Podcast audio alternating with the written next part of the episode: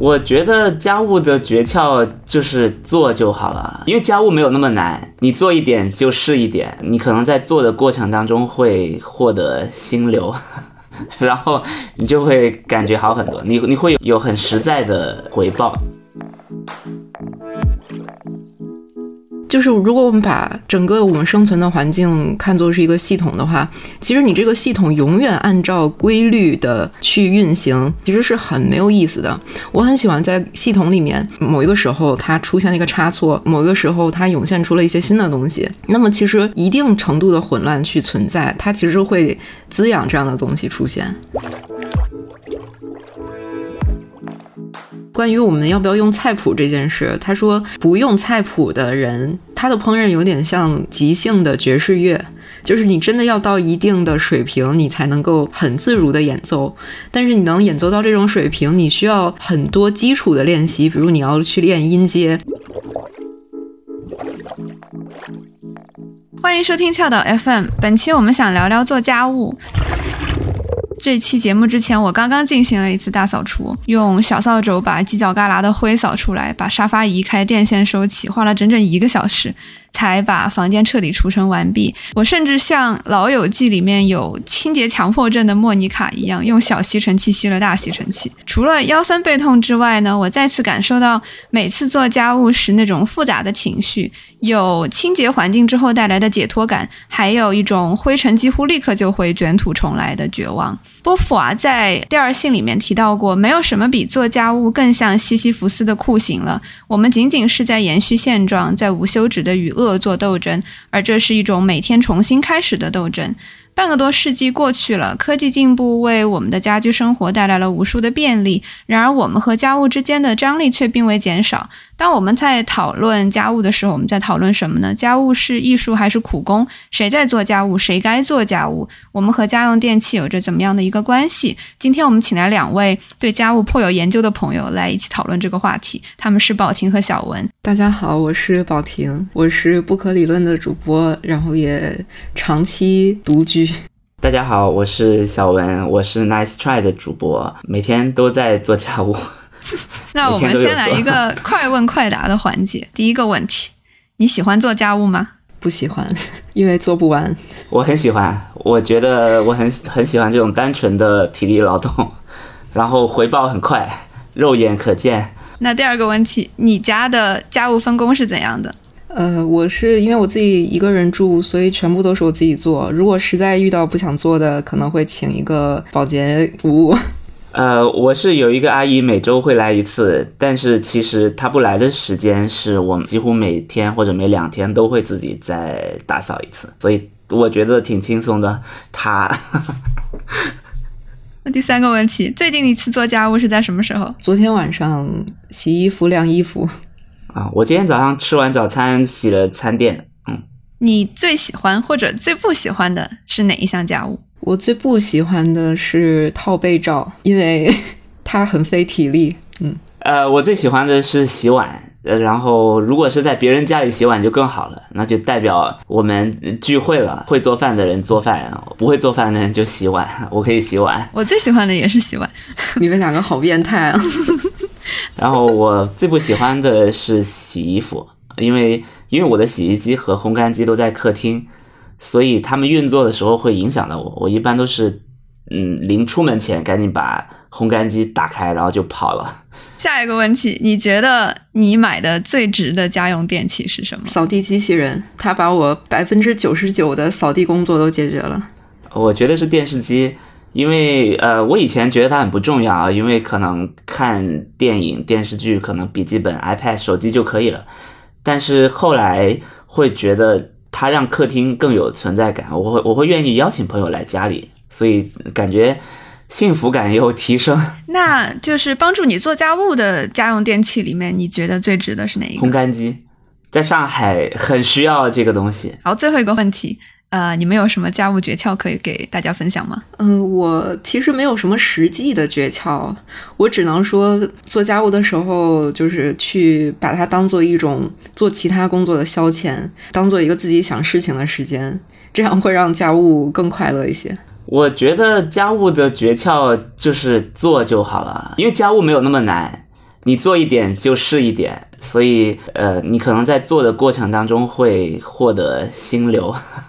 然后你就会感觉好很多，你你会有有很实在的回报。OK，我觉得经过这个快问快答的环节，我们对两位嘉宾的生活的都有了小小的一瞥，然后对两位和家务之间的关系也有了一个比较生动的一个感受吧。然后我就非常期待接下来我们进入这个讨论一个家务比较现在很火的一个话题，那就是最近几年这个日本作家近藤麻里惠他的怦然心动的人生整理魔法，在全球范围内都是大火，甚至奈飞还和他合作出品了整理真人秀节目，不知道两位有没有看过？我记得他在书里面说了这样一句话，其实还挺让我惊讶的吧。他说，整理是在人、物品和家这三者之间取得平衡的行为。在以前的整理方法中，虽然也强调物品和自己的关系，却不太考虑家的存在。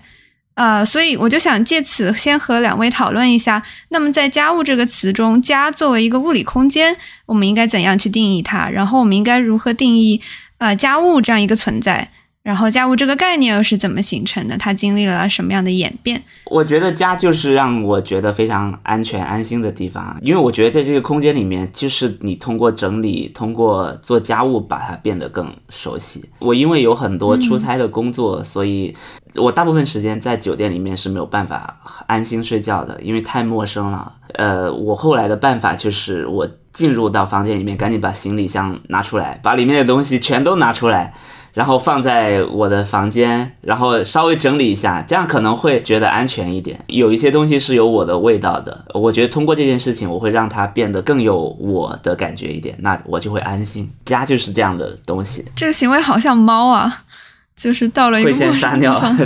或者到处蹭。嗯，对。宝婷觉得呢？家对于你来说是什么？就是我总觉得各个系统都是有生命的，城市是一个生命体，然后我们步行范围的居住区是一个生命体，然后我们的家是一个生命体，我们自己也是一个生命体。其实你去整理家、去做家务，其实是不同系统之间在去做互动。然后这个整理的过程，其实不仅是家这个生命体的新陈代谢，其实也是你的新陈代谢，也可能是你是一个就是有点像家生命体的一个新陈代谢的器官。你是作为一个另一个生命体的器官在运作，像呃汪明安的那个《论家用电器》那本书里面其实也说了嘛，其实家里面包括一栋居民楼的建造，它是有各种管道的，它就是有各种循环的系统，它其实就是很像我们任何生物体里面，你也会有各种各样的循环，所以我觉得我们就是循环的一个环节。嗯，所以你会不会就是？读到马里会说，就是衣服是有生命的，然后蝶它是就是尊重它的生命和它对话，所以你会有认同感吗？就我可能不会从尊重、尊严或者这种道德的角度去想，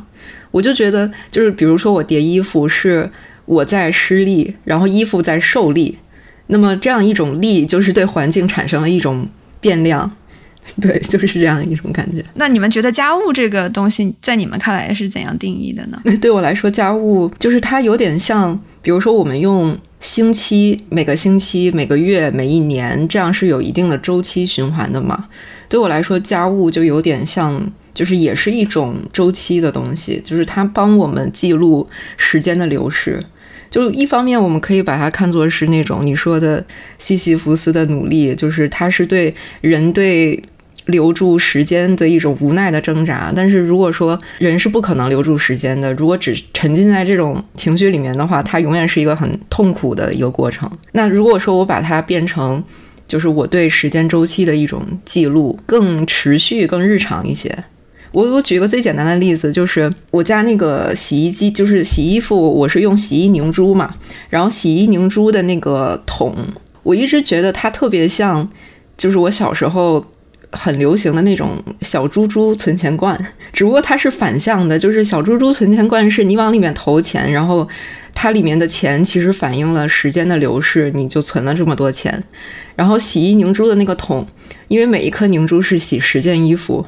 然后就是我每攒十件衣服就洗一次，每攒十件衣服就洗一次，它就是记录了我生活的节律。然后那个桶从满的到慢慢变少，就是就是整个时间流逝的记录。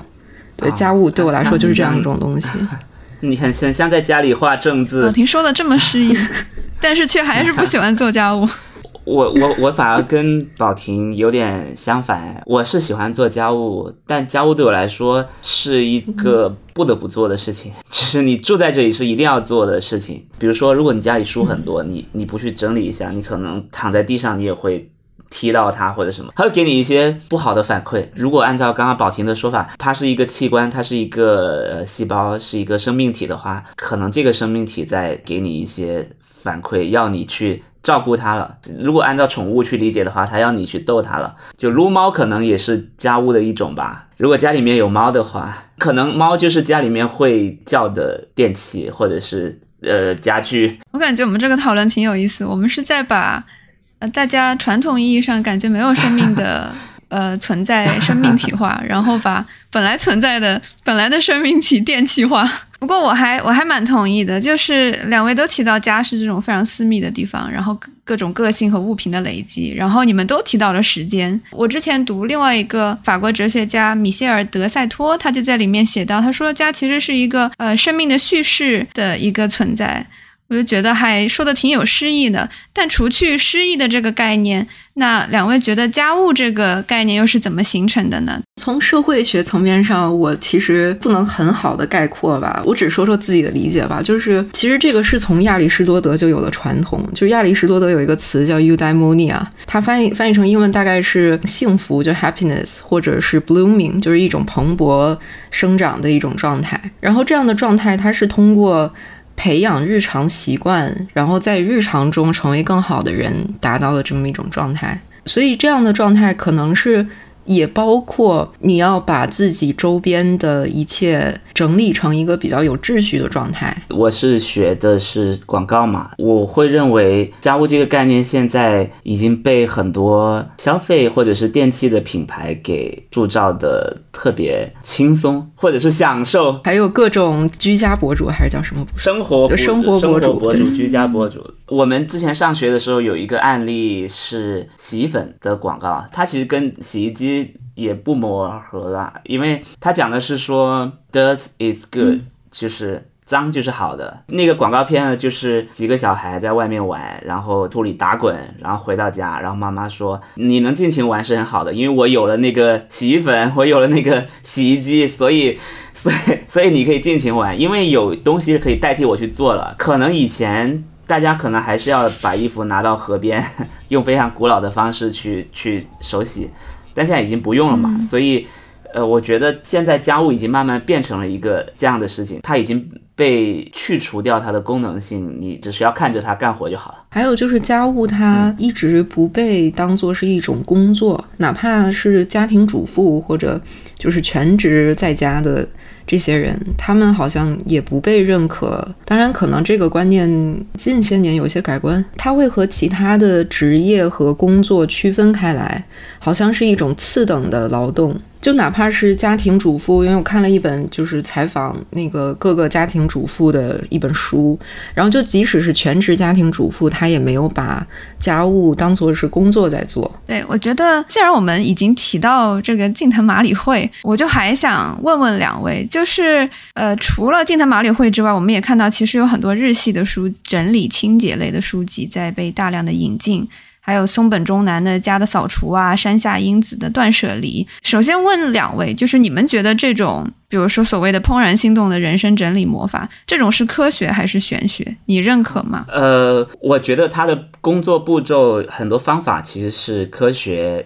很实用的。我看了马里会的书和节目，我的我会学着他去整理一些东西，比如说他对衣服的整理，他会告诉你你要把衣服。折多少次，让 T 恤有图案的那一边露出来，然后把它整体横排放在呃你的抽屉里面，那你就很容易把它抽出来。那其实这些方法是非常有用的。然后它给不同的家具。或者小的物品去做分类，对我来说都很实用，我确实从中受益良多。关于其中是否有玄学这个部分，我觉得有一半吧。我最近在玩一个游戏啊，就是 PS 五今年出的那个叫双人成行，不知道大家有没有玩过？It Takes Two 这个游戏呢，是说呃一对要离婚的夫妇，他们回家跟女儿坦白，然后女儿非常伤心。然后中间发生一些魔法，那对夫妻当天晚上起床以后就发现自己变成了女儿的两个小洋娃娃，他们就要在家里做大冒险。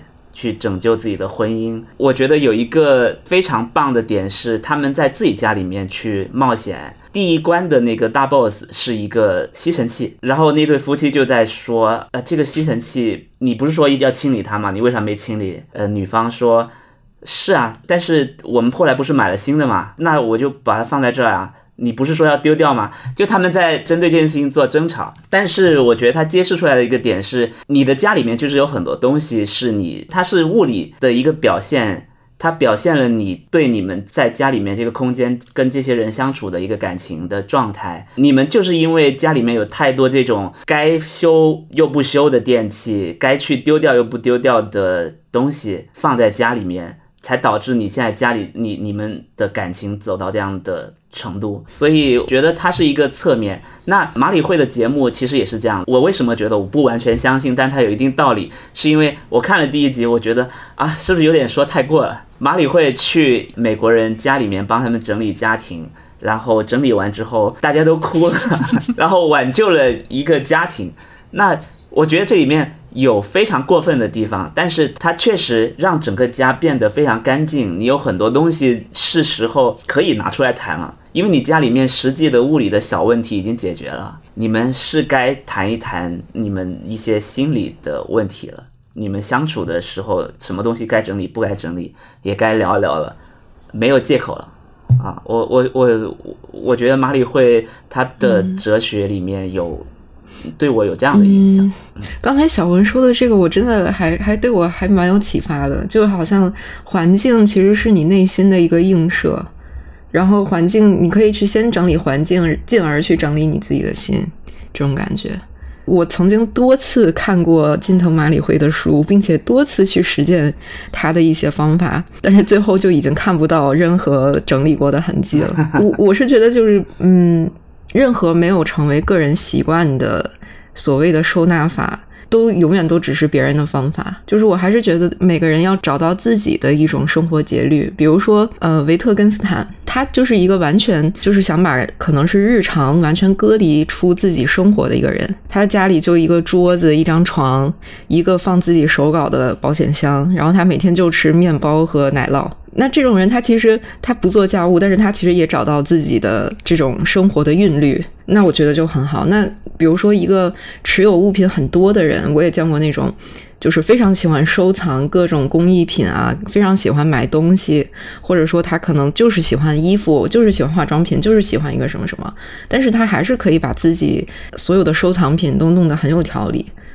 那我觉得这个也是他的一部分。嗯，所以说我觉得没有说唯一的魔法的收纳法，而是就每个人有每个人自己符合自己生活节律的一种生活规律。其实有一本设计的书，也是叫佐藤可士和的超整理术。哦，那个我也看过。他这本书有循序渐进的去告诉我们说，你怎么从物理的整理变成一个心理的整理，或者资讯的整理。那他这套工作方法。除了让他整一个办公室，因为书里面有放他办公室的照片，然后我一直有在跟踪这个设计师最近的动态。他换了好几个办公室，他的办公室一样都是呃一尘不染，桌上没有任何东西，你进去就是能感觉到一种归零的状态。就是你有任何东西可以在这里，他会帮你整理好。他既整理他的工作室、他的家里，他也整理客户给他的所有的资讯，然后帮客户从一堆的信息里面去找到他最应该解决的问题，然后去给客户一个解决方案。这个方法其实我觉得大部分的设计师已经在用了，对，是一个主流的设计咨询的方法。那这种整理术，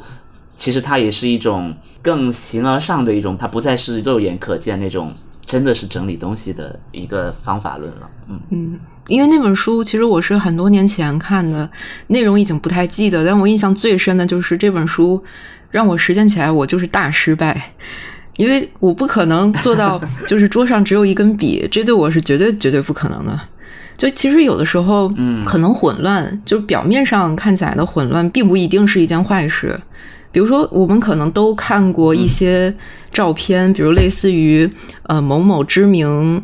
呃，什么《纽约时报》还是哪里那种办公室的那种场景，就是他们桌子上都堆着各种各样的纸，都堆成山，就是那种感觉。或者是可能有有一些艺术家，他的桌子可能也是摆着各种各样的东西，等等的。就是还是我刚才说的，就是你表面上看起来很乱，但是其实他可能是另外一个人内心的已经是整洁的一个状态。就是如果我们把整个我们生存的环境看作是一个系统的话，其实你这个系统永远按照规律的去运行，一天二十四个小时，然后一个月三十天，这样其实是很没有意思的。我很喜欢在系统里面某一个时候它出现了一个差错，或者是某某一个时候它涌现出了一些新的东西。那么其实让混乱一定程度的混乱去存在，它其实会滋养这样的东西出现。比如说，你桌上因为比如摊着几本书，然后你可能就随手拿起来一本，然后就看到一个对你很重要的东西。对我，我看过那个照片，确实是，好像确实就是《纽约时报》，然后他们整个办公室里面各种书啊、杂志堆满了，简直像山一样，感觉人都走不动了。我之前在想啊，就是日本人为什么这么擅长做家务，或者说这么热衷于把家务呃升华、升华成技术、科学、艺术。呃，其实后来想想，可能的确也跟他们背后这个家庭主妇常年营造的这种清洁感的环境，他们有一种依赖，或者说渐渐的他们就迷上了。当然，这种谁都想要生活在洁净的环境中。之前不是小文还分享了一个，就是无印良品四十周年那个品牌的宣传片吗？我后来去看了，我就觉得它就是明明是一些非常日常的场景，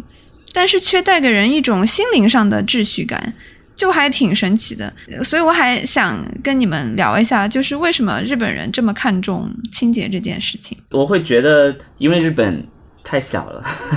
大家拥有的空间太小了，所以你你才需要去做很多收纳整理。我没有看过俄罗斯出整理术，或者是加州的朋友应该不会那么热衷去做整理，因为他的他有大 house，他有一个花园。因为比如说《Popeye》这本杂志。日本比较有名的城市男孩的杂志，它每一年都有一期是讲城市男孩的家里是怎么样的。大家一翻开里面就很明显的看出来，住在日本、住在巴黎、纽约的人，他的家很小，他就会整理的好一点。住在加州的人呢，就是家非常非常大，好几个卧室，这个房间专门就是用来做，比如说有音乐人，这个房间就是用来录音的，画家就是有一个画家的。的房间，其实我看那个广告最大的感受是，它里面其实就是非常会强调擦拭的声音，就是那种摩擦声音，然后它里面有点把这种声音打造成一种令人治愈的那种声音，但实际上就像小文一开始说的，其实我们做家务的时候噪声。比如说洗衣机的噪音，呃，吸尘器的噪音等等，这些是远远大于治愈的声音的。就是日本，它会有一种美学传统，就是它可能会把这些东西、日常的东西美学化。我觉得宝婷说的这个确实是这样，大家应该经常看日剧，也也能知道他们那个职场剧就是非常容易走向神圣化，或者是让他觉得哇，这份工作确实。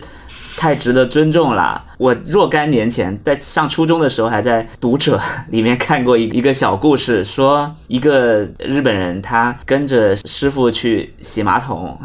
洗完马桶，然后师傅就在他面前把马桶里面的水喝了，说：“呃，我们洗完之后，这个水就是可以喝的，就是这么厉害。你要尊重你所在的职业。”那我我觉得这是一个呃典型。那所以其实你们两位都读过很多其实关于收纳的书，你们觉得这种断舍离啊，或者说收纳的美学，就是我们现在又是怎么开始出现对这种东西的需要了呢？就是城市化。我最大的感觉是我刚毕业的时候，我就住在一个合租的小房子里嘛。那那个时候其实也有一些收纳的需求了，只是没有那么迫切，也没有觉得说我需要去做这件事情，因为那个时候对我来说那就是个宿舍。但是慢慢的，你工作了几年，你可能换了不同的住的地方，你可能多出来一个客厅，或者是你多出来一个别的东西，你就会去想说，你不能再以对待宿舍的方式去对待它了，因为如果只是对待宿舍，你也不需要买电视机，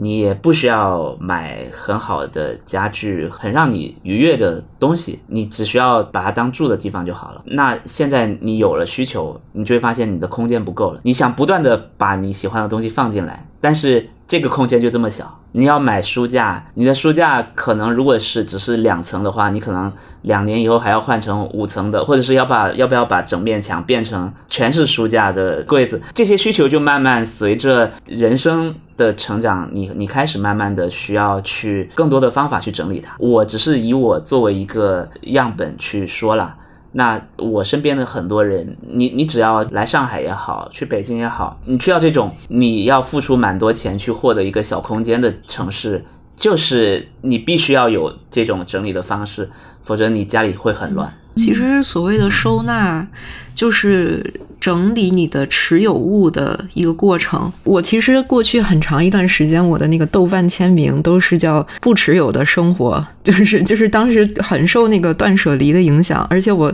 之前执行过好几次近藤麻里会的那个，就如果说你你就把所有东西都拿出来，然后一件一件去看，你对它不心动了，就感谢它，然后扔掉。我我执行过很多次，然后每次都扔好几大袋垃圾袋，然后但是到现在就是有点呃怎么说和解了，虽然这个词很很庸俗啊，呃就比如说我现在可能会呃呃就是我我专门拿了一个小的笔记本，然后呢我把比如说我的所有口红，然后我就看一遍，然后我发现。就是我买的口红颜色，其实一直就那两三个颜色，就鬼打墙，就其实两二三十支就两三个颜色。但是我就是跟这件事情我已经和解了，我接受这些东西它是我的持有物，虽然它可能不一定从必要性上有存在的意义，我在心里对它进行了收纳，我持有它。可能这个东西在你的环境里面，你其实也能很容易挑出来，是吗？在那一堆口红里面，你一下你也知道 啊，我今天要用哪个？啊，对对。嗯，是吗？马里会的方式只是一种啦。我说回工作这件事情，我们也是一直在研究说，最近很流行思维导图 （mind map），可能很多人会觉得哇，这个方式对我超级有效，但却也有另外一波人会觉得，知识不能做这种树状结构的。整理你一定要点到线到什么？那我会觉得你找到适合你自己的那个整理方式就可以了。可能无序或者是生生的堆在一起，不去做整理，可能也是一种别人觉得相对舒适的一种整理方式吧。对我发现，当宝婷把自己的整理法。归纳为心灵的收纳法的时候，我就觉得他已经和自己的收纳方式达成了和解，因为我觉得说的好有道理。我其实还想问问你们，就是比如说我们都在成年之后有了这种需求之后，开始找这种书来看，那我们其实过去学做家务的这些途径有哪些呢？我能记得的就是，除了就是在家里看，比如说长辈来做家务，要不然就是小学的时候。不是会分配给学生去打扫黑板、打扫教室，然后会把椅子，比如说搬起来倒立在那个桌子上。虽然说，呃，日本的清洁大师说这种做法是错误的，所以我就在想啊，我们这种关于家务的知识是怎么习得的？我是觉得这件事其实是有天赋的成分存在的，嗯，但是整体上来说，因为大家都觉得说家务是一个技术含量比较低的。一个事情，但我觉得不能从你单纯，比如我扫地这个动作去看，它更多的是一种整体的维持。就是扫一次地谁都会扫，但是长期扫地的这种习惯不是每个人都有。所以我觉得就是一个是动作本身，再加上维持家务不断重复的工作的这个习惯，它其实构成了这个记忆的全部。可能对很多人来说，家务就是快速解决掉就完了，也不必去想说你要怎么把它做得更好，因为确实很多人也没有必要嘛。我觉得我也是这种，我赶紧把这个地方脏了，赶紧擦干净，就把那个布往洗手池里面一扔就结束了。但家里面的妇女，我妈、我外婆他们做家务是会考虑。迭代这件事情的，他们很会说，你做这个家务你不行，我来，就是就是我每次回到家，我小姨、我妈还有我外婆，他们几个都会知道说，哎，我我更会做哪个，我来做，你不要跟我争，我就是最会做这个事情。他们感觉把这个事情变成了一个专业。我洗碗的话，我是有些地方我是洗不干净的。你专业的话，你就会知道，我有好几把刀，意识上的那个刀，就我很多武器。我我这些武器可以应对所有的脏掉的盘子碗碟什么的，他就是比我更专业。比如说我妈来上海来我家看，他就觉得。你用这个家具不行啊，你这个扫把你得换了，你得换一个别的，因为你你那个死角不能用这个东西去做。你洗鞋子你必须要干嘛？我已经觉得我家很干净了，他都能说，你看你这个地方就是这个金属洗手池的金属生锈了。我说没有生锈，他说黄了，黄了就需要有另外一个东西去解决。他非常非常懂，这么多年做下来，当然这个东西未必是说。他特别主动，觉得这是我一一生要做的事业之类的。他只是长期做下来，有一个非常准的直觉和很丰富的经验去判断，一下就知道，呃，行了，这个家里面有十个家务的问题，我一个个给你解决掉。我 我妈现在的感觉是这样的。那你觉得，像你妈妈、外婆、小姨他们的这种家务知识是怎么来的？一直做，并且可能在小区里面。就跟他的邻居什么，大家可能也会交流吧。我家是在一个广东的一个小镇上，那其实邻里之间有很多交流，大部分他们的信息获得就是来源于整个社区。那你会发现，整个社区的人用的方式都是向最好的那个人看齐。其实，其实这个事情我一直就觉得很神奇一点，就比如说，呃，有一个美食账号叫老饭骨嘛。然后这几个老饭骨里面几个厨师都是北京人嘛，然后我妈也是北京人。然后呃，老饭骨之前有一个视频是讲他们小时候的一种食物叫烫饭，然后我就把那个视频分享给给了我妈。然后因为我妈就曾经几次提起过烫饭这个东西，就是他们小时候吃的，就会发现那里面的做法几乎跟我妈做的一模一样，因为它烫饭它是。把前一天晚上的剩菜倒进去，然后做成一个类似于汤泡饭这么一种东西，就就会发现那个视频里面，他倒进去的那个剩菜，就是我妈以前就是经常会用的那些剩菜，一个是柿子椒，还有一个炒蒜苗，然后我就觉得很神奇，而且这种事情就。不止发生过一次，就我之前还分享过，呃，优斯迪巴他做过一期，就也是类似于回忆经典的食物，然后分享给我妈，然后我妈就是频频点头，就是她完全跟她吃的那些过去吃的那些东西是完全一样的。然后我就在想，就我们这些就是可能是生活在同一个城市，这些家庭之间他并没有直接的沟通，但是为什么就家家户户的这个习惯就完全一致呢？我原本以为我妈的这种家务技能是从她从小一直做到大，整个就锻炼出来，等于说有一个实践的环境，让她不得不去做这种环境里面成长出来的一个东西。然后后来我又觉得说，她可能是一个个人性格的体现，因为其实每个人对环境干净不干净的那个标准是不一样的。就像小文刚才说的，你觉得干净的，可能让你的妈妈、你的小姨来看，就是就她就是觉得脏。但是我现在又觉得说，家务文化包括美食文化的这种传播，它可能就不单只是你去看，它其实在各种我们可能察觉不到的方式在传播。然后这种传播的同质化。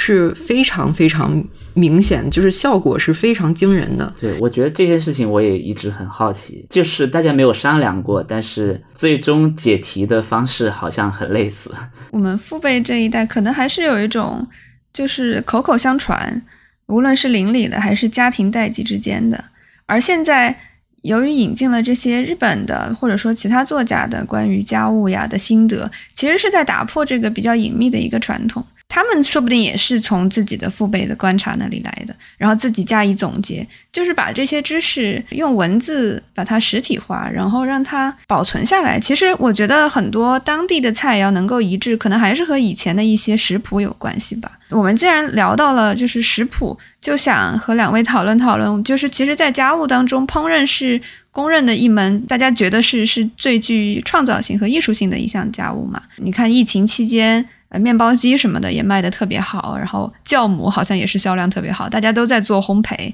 然后想要从中获得解压的方式，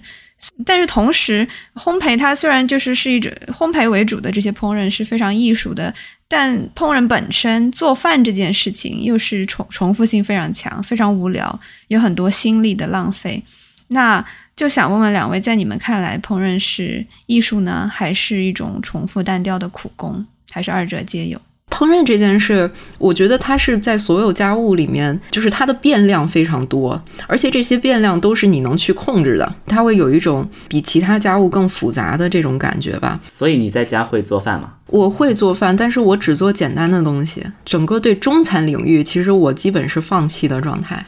当我发现其实那个，比如放调料的那个比例，还有什么火候根本掌握不好的时候，呃，我就放弃了。就是特别是有我妈这种。天赋型的选手存在的时候，我就觉得我不要在这个技艺上再花费功夫，我还是去发展一些别的技艺。我我是平时不在家里做饭，所以就呃免掉了很多要去学习新的做菜的方式的烦恼吧。虽然是广东人，大家对广东人的印象就是你应该是很会做，但是我不会，我完全不会。这个东西它到底是艺术还是一个重复性的劳动？那我会觉得，如果是普通的像泡个方便面，可能它就是个重复性的劳动。但是，但是如果像你，你真的是要开火了，我现在脑子里就是那种拿一个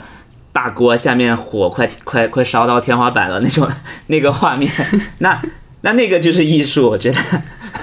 我觉得那个那个你要去拿捏的东西就太多，它没有办法计算。它它不是说你要放二十毫升、三十毫，升就是火没有办法这样去去算，它完全就是看这个师傅的经验。比如说我妈在家里做饭也是很凶的，也是做的，你一看就觉得我我学不会的了，我我还是放弃这个事情吧。所以才会有非常多现在城市里面的独居的人，或者是那种所谓简餐，你可以在家里做的东西。做饭这件事情也有鄙视链嘛。他们会觉得说，如果你跟别人说，我其实在家里也会做吃的，我会做意大利面，那对很多人来说，意大利面就不是会做饭，在厨房里面待一整天，然后或者待一个上午。比如说我妈，她会去煲汤，每天早上七点钟出门，她就要开始把火打开，然后中午十二点回来才会好。那她其实掌握了其中非常重要的很多技术。那对我来说，我我我觉得我就在我得在旁边看，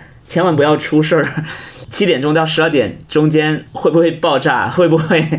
会不会需要我我我来我我来打开看一下好没好？没有，我我之前看一本书叫《吃的美德》，就说吃饭这件事、烹饪这件事，它其实里面也有一些道德的成分。然后有一个让我印象比较深的，就是说，呃，关于我们要不要用菜谱这件事，他说不用菜谱的人，他的烹饪有点像呃那种即兴的爵士乐。就是你真的要到一定的水平，你才能够很自如的演奏。但是你能演奏到这种水平，你需要很多基础的练习，比如你要去练音阶。那么，比如说对于一个意大利家庭来说，那么他他经典的这些，比如说像呃意大利面、通心粉，还有肉酱的做法等等，这些都是在练音阶。然后等到他真正做的时候，他就可以演奏爵士乐这样。哦，我觉得太太厉害了这句话。刚才宝婷提到这个做菜做饭那个配料不用精确的数值，其实我在现在那个下厨房的软件上看到很多菜谱，其实中国人好像的确没有特别精确的那种习惯，就很多还是菜谱还是会说就是一个勺子的酱油，一个勺子的蚝油，但其实 在我看来，我又不知道你的勺子有多大，是吧？所以你就会觉得还挺困扰的。但是后来我读到，就是还是这个米歇尔·德塞托，他在日常生活实践里面，他就提到，他说，其实家用电器的诞生其实是催生出了现代的食谱，因为机器它是有准确的定量的，它会规范你在厨房里的一些行为，你做饭的一些步骤。所以想问问两位不怎么做饭的人，你们会？用什么家用电器来帮助你做饭吗？你刚刚说的那个让我直接想到，我家有一个蒸烤箱，那个蒸烤箱，呃，就是基本上我只要做饭，我就一定会用到的。然后它它那个蒸烤箱有一个功能，是它提前有一些叫电脑模式还是叫什么，就是呃，比如说一号是蒸鱼，二号是呃翻热饭菜，然后三号是做南瓜泥，四号是蒸鸡蛋羹等等，就是它有大概二十个编号，然后每一种编号对应的是一种非常具体的菜肴。那么你只要把那个比如说鱼放进去，然后按一号，它就会自动。按照它设定的那个程式给你去操作，但是这个东西你实际操作起来会发现就不是的。就比如说我在菜谱里面看到二百度烤二十分钟，在我的烤箱里，可能我的烤箱的二百度跟他说的烤箱的二百度并不一样。就这个东西其实非常就非常微妙，有很多的变化。其实本身食谱的存在，我觉得它是它看起来像是一个一成不变的东西。他说二十毫升就是二十毫升，但是我觉得就是因为有这样一个简单的清单，它才让我们可以在这个基础上去无穷变。呃，我再举一个例子，就是在日本，你会发现，就是日本的那种饮食，它其实是非常固定的。就比如说，如果你玩过《牧场物语》类似的游戏，你会发现，就是一年四季，呃，春夏秋冬，日本的这种时令的蔬菜水果就固定是那几样，到秋天就是什么地瓜啊、茄子啊、栗子啊、板栗这些东西。就不管你玩任何牧场物语，就是这几样东西。秋天固定就是吃这个，或者是它有一些固定的一些菜肴，比如说那个拿玻璃面。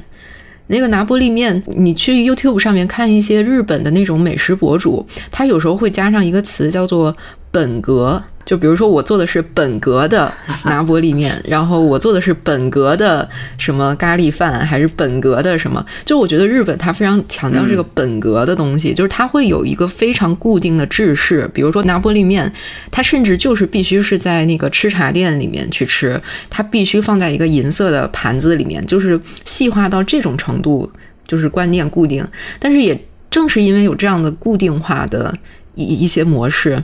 嗯，其实，在日本。那个拿玻璃面可能几百几千种变形，然后比如说有些人他是拿那种小银鱼，然后拿它是是磨成的粉还是煮成的汤，然后去做这个拿玻璃面。我看有一次综艺节目，就是采访了一个人，他的爱好就是去吃各种各样的拿玻璃面，然后他出了一本书，就是记录了不同的店每家都会有自己特色的拿玻璃面。嗯，我就觉得其实正是因为我们有一个基准。然后才在这个基础上可以做出各种各样的变化。这个让我想起之前有一个上海人去试吃最正宗的小笼包，就他最后还算出了一个肉汤皮的黄金比例。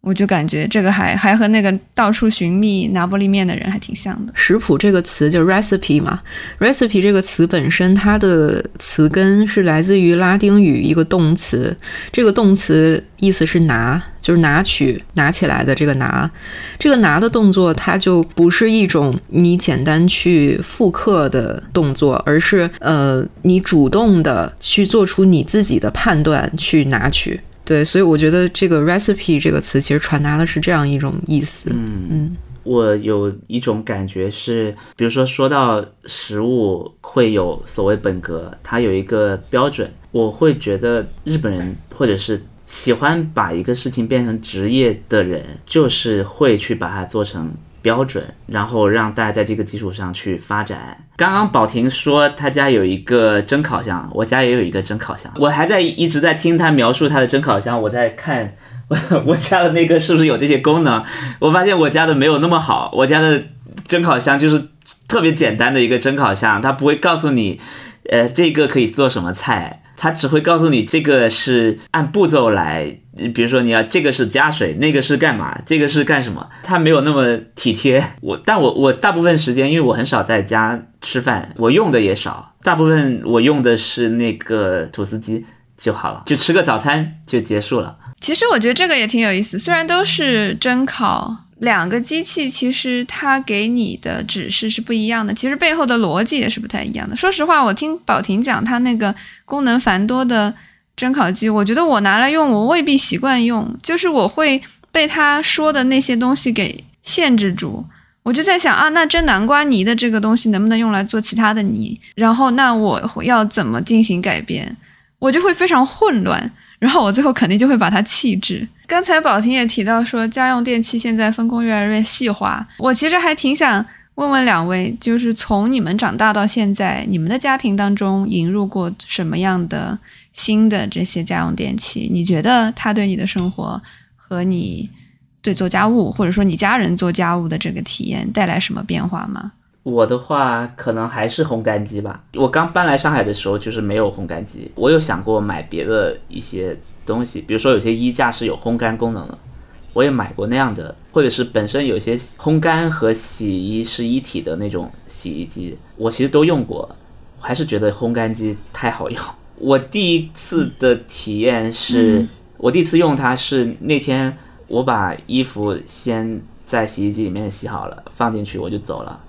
当天晚上回来我就从里面把衣服拿出来，就发现衣服不仅仅干了，还。平整了，就通常我如果去晒衣服，我去把它挂在衣呃衣架上拿出去晒，其实还是会有点皱，你还是回来你得你得给它熨熨平了。但是我觉得烘干机可能它它烘干的时候它也是甩，以及中间有一些别的技术吧，它就给你甩的很平整。我那个袜子拿出来简直像新的一样，就就是太平整了，好像好像从店里面买回来的一样。就这个东西对我来说。我那几天就是非常非常震撼，它已经超出了我的呃认识范围了。我就觉得它干了就行了，但它不仅干了，它还平整了，它还又帮我节省了别的一些工作哦，因为熨衣服也是一个工作。我记得在那个《论家用电器》那本书里面，它其实有提到，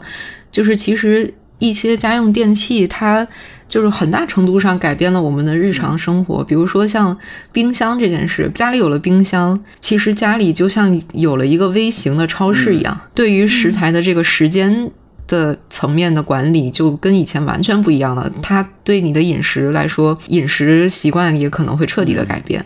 而且，就是家用电器，它成为了一种，因为有这个家用电器存在，你才有一种家的感觉。比如说像。电视机，就像小文说，他既然最喜欢电视机，其实你喜欢电视机，可能是因为就是电视机，它其实在家庭里面创造了一种空间。就我们现在去幻想一个家的样子，可能就是一个茶几、沙发、电视机构成的这么一个空间，就是它已经完全渗透进了我们对一个家的认知里面，包括一个。比如一一对新婚夫妇，如果说他的家里面没有洗衣机，没有一个厨房的话，或者是没有一张双人床的话，他可能就是。大家就不会认为他们是入住一个新家，就是不是他们共同的一个家庭的感觉。对，就是家用电器，它其实把家本身是一个私人的空间，然后家用电器和这些家具，它其实把这个私人空间又分割成了一个又一个的各个功能的，或者是更私人的空间。比如说你泡澡，你在浴缸里面这个小的空间就是一个你完全私人的空间。你坐在电脑前，或者是坐在电视机前打游戏。这个就是一个你又是一个更私人的空间，就即使是你有同居的人，他好像也无法打扰你这个空间一样。而且我觉得有更多的家具会把你的房子切割成更细的空间。我是最近才开始用地毯这个东西的，我以前就是直接踩在木板上或者瓷砖上。但是就是看了很多别人的家里，他们就会专门在客厅、在茶几下面放一块地毯，你就会感觉那个那个地方就被它划出来了，你肉眼可见会觉得这个地方是一块区域。厨房呢，你在洗手池的前面，很多人会放那种防水或者吸水的那那种地毯，那那个地方又又又空出来，它又是一个功能区，它真的很像。我们通常看到那种工程图里面，你再这样去划分，已经很很多块区域了。然后呢，这是肉眼可见的。还有一些我朋友他家里面是，他们通常看电视是不会开音响的。你看电视你就戴耳机，除非两个人在一起看。客厅那个人戴着耳机，然后另外一个人在别的地方也戴着耳机。你你们虽然是在一个空间里面，但是耳机就把你们区分开来了。你们听到的声音也不一样，耳机要你去关心的事情也不一样。那实际上也是分开了。这是一个没有明显的物理界限的东西，或者是我说的更呃平常一点，就是我们通常在挤地铁的时候也一样，你也有一块自己的区域，你只要看手机，你就不会关心你附近的人的事情了。你即使跟别人挤得特别挤，除非你去偷看别人的手机，不然你就看自己的。你戴着耳机，你在听自己的音乐，你不会觉得身边这些人在对你有任何影响。家电的确是会划分出这样很多的功能区，而且家电发出的一些噪音，其实也会妨碍其他的功能，就是或者妨碍人和人之间产生一些联系。其实我听我们刚才聊，呃，在讲到做家务的时候，不可避免的都是出现了很多女性。呃的身影，我在读那个松本中南家的扫除里面的时候，我就看到它是一个系列的引引入它的中文版的那个出版社，它是有意把这个做成一个系列。然后他们在这个系列的前言里面就写到，他就说，从出生到少女，到女人，再到妈妈，养育下一代，女性在每一个重要时期都需要知识、勇气和独立思考的能力。虽然他说的好像很好听，但是其实他就完全把受众就规定成了女性。那我觉得。从上一辈的角度来看，的确，女性也是作为家务劳动的主要，甚至是唯一的承担者。其实想和两位聊一聊，就是这种根深蒂固的观念是怎么形成的。我记得汪明安有写过，比如说就清洗，呃，洗衣服这件事，它其实是符合女性的一些性别特征的。衣服是柔软的，那你的清洗也是一个。就是比较柔和柔软的这么一个过程，就很难想象一个男性去做这件事。当然，就是家庭主妇等等的这些，呃，对，就是可能这个社会成因就是真的太太深远了，就太多因素，可能我们几句话也讲不清楚。但是我觉得，就是其实从。最近的一些影视剧里面，我是能看到一些改变的。之前有一个日剧叫《家政夫》，就是是讲一个中年大叔，然后他去全职从事，就相当于保洁阿姨这样一种职业，然后发生了一系列故事。对，然后就发现那个大叔他其实使用他的男性特质，其实也可以把家务做得很好。我读到王明安那个讲洗衣服的那个地方，我就觉得这是什么鬼话。为什么说衣服柔软就应该是女性做的事情？我就觉得很奇怪。而且说实话，古代的衣物它也是粗糙的。其实我记得我以前，因为我外公他是洗衣服的，他是会拿锤子去，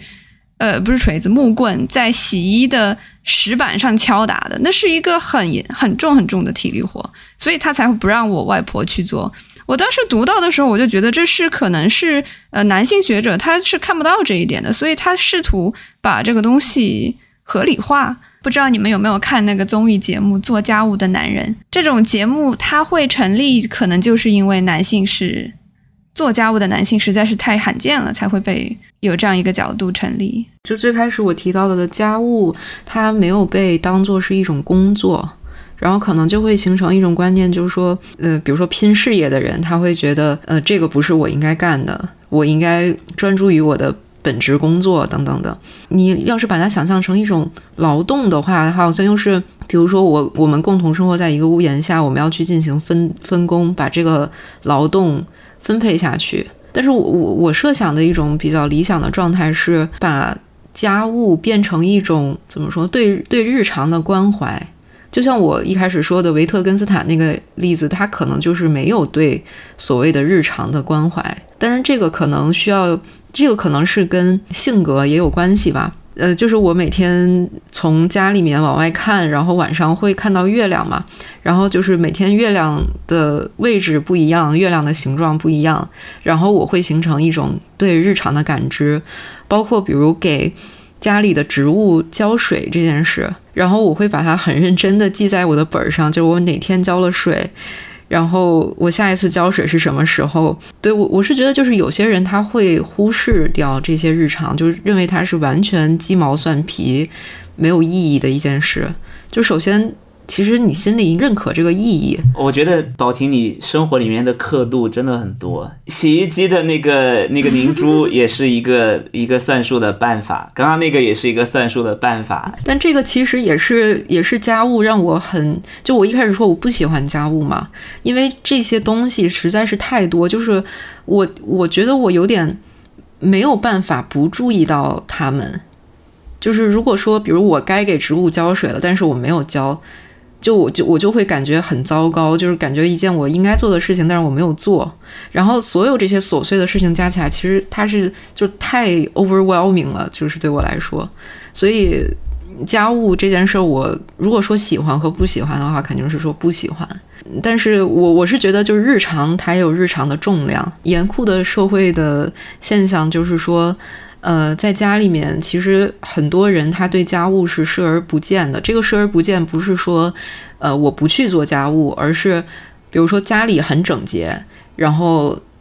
他就认为这个是应该有的样子。然后如果说家里有一点脏了，他就会去指摘家里面主要负责做家务的人，说认为他没有尽到责任。但是如果家务做得很好，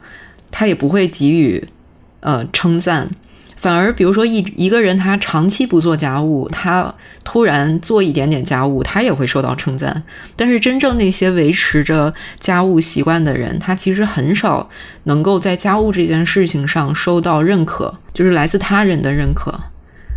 这点上还挺像翻译的，就是翻得好没有人说，但是翻错了之后会非常显眼。哎，我不知道你们有没有关注日本的有一个嗯家庭主妇，她在 Instagram 上有一个账号，就叫就叫 Gomistero，就是把你的垃圾给我扔了。她就是每天会，也不是每天，定期会 po 一张照片，拍下她老公随地扔的一样小东西，比如说在浴缸里扔的袜子，在沙发上扔的纸团儿，然后剥了一半的橘子皮，然后她这样有了四十五万的粉丝哦。然后最搞笑的是，她老公不知道她在维护这样一个账号。这个例子非常有趣，就像宝婷刚才说的，就是维持整洁其实是需要长期的心力，就是大部分的人其实是忽略不见的。他他就觉得这个东西好像理所应当，就有人会把它拾起来。嗯，我我我会觉得确实不应该把家务跟家庭里面的任何一个人做深度的捆绑，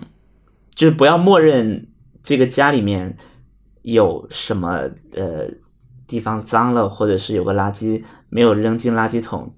就会有某一个人去捡起来，因为他确实不是这样的工作，除非你是那种大家族，然后家里面有佣人，那可能就会有很明显的这种指向性，知道是佣人该干的事情。那如果是比如说，呃，夫妻或者是一家三口四口，那就不应该默认谁是应该去做这件事情，应该是大家都要干这样的事情。就我昨天其实特地有去做了一次推拿、拔罐，还有汗蒸，我就想重新感受一下，就是我觉得这些东西它有点像在我自己的身上做家务的感觉，因为我去推一次背，之前我就是一直有。每隔一段时间就要去按摩一次，之前有一段时间就很长时间没去，然后再去的时候，他就说我的肩颈那里就特别的僵硬，帮我按了半天，然后就非常非常的疼，然后才稍微放松下来。但我知道，就我按这一次，他下次又会变，逐渐的变得僵硬，然后再去做推拿。整整就是一直是这样一个过程，然后包括在做汗蒸的时候，就有点像我是一件衣服，或者我是一个毛巾，然后要把我身体里的水都拧出来那种感觉。就是我觉得我们生活中可以多一些这种日常的实践，因为我们人是有感受器官的，但是比如地板它没有感受器官，玻璃它沾了灰尘，你给它擦掉，它也没有感觉。但是我是觉得。只不过是我们智能的体系不一样，就是人是一种智能，但是我们生活的环境它其实也有智能。然后环境里的智能，它是通过相互的这种受力，然后做出一些改变，然后有一个发展的方向，这样去有一些变化的。那么你通过这些在你自己身体上的劳动给你带来的一些感受，或许你可以去。想象一下，在你的家庭这个环境里面做家务，其实也也是一样的，只不过它是以一种另外一种环境的互动去实现的。当然，我我说的我不知道是不是太抽象。就是我我我我是我能这样理解吗？你刚刚你就是一个房子，然后 然后你去你去按摩，你去呃，然后师傅就像清洁工一就样，包括我们每天我们每天洗澡，其实也是自我做清洁嘛。那你不可能今天洗了，过几天就不洗了。呃就是我我们可以通过发生在自身身上的这种对日常去，就有点换位思考。就是地板也是这样的哦，它也是接在接受这样的一种行为。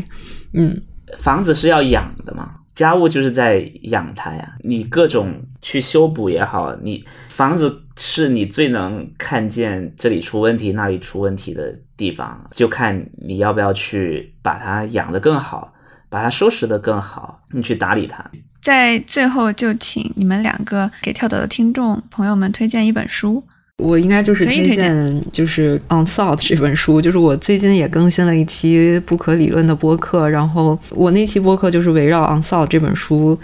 呃，进行的。其实我今天说的很多东西也是受这本书的影响，它就是讲讲，比如说植物，它也是智能的，然后一些我们认为没有智慧的东西，或者是一些系统，它其实都有它自己的智能，你就可以在里面再感受一下环境，或者是一些呃那个词叫做 autobiosis，就是自生发的生命体，它是怎么跟环境互动的。On thought 就是思思想，然后前面加个 un，我推荐一本漫画吧，